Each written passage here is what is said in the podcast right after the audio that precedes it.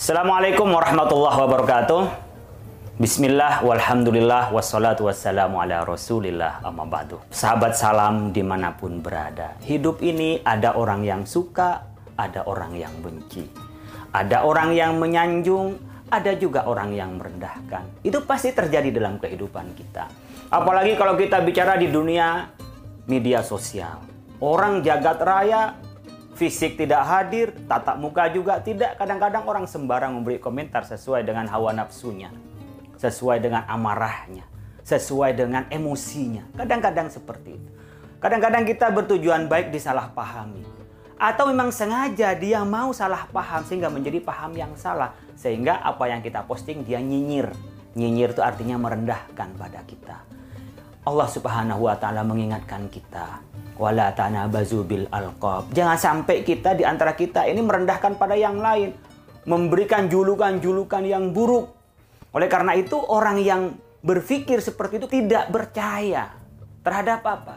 Di dalam imannya diperintah oleh Allah Subhanahu wa taala agar sebelum kita nyinyir pada orang lain coba kita kira-kira lebih baik dengan dia apa enggak?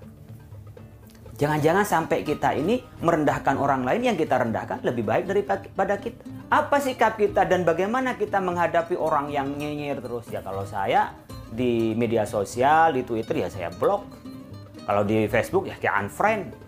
Jadi kalau kita hal-hal yang seperti itu kita harus tinggalkan kalau memang dia tidak lagi menjadi sahabat yang baik. Oleh karena itu, Bapak Ibu sekalian, sahabat salam di mana pun berada, wa anil jahilin, wa murbil urfi, wa anil jahilin.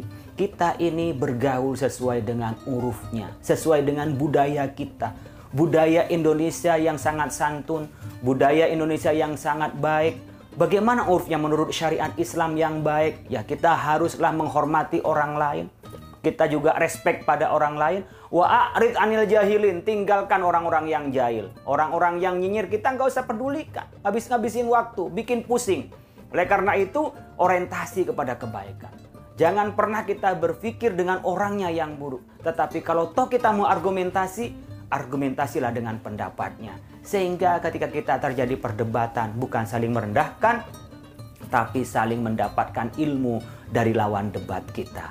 Mari kita bijak bermedia sosial, tinggalkan orang-orang nyinyir dan jangan sampai malah kita jadi orang yang nyinyir. Terima kasih. Wallahul muwaffiq ila Assalamualaikum warahmatullahi wabarakatuh.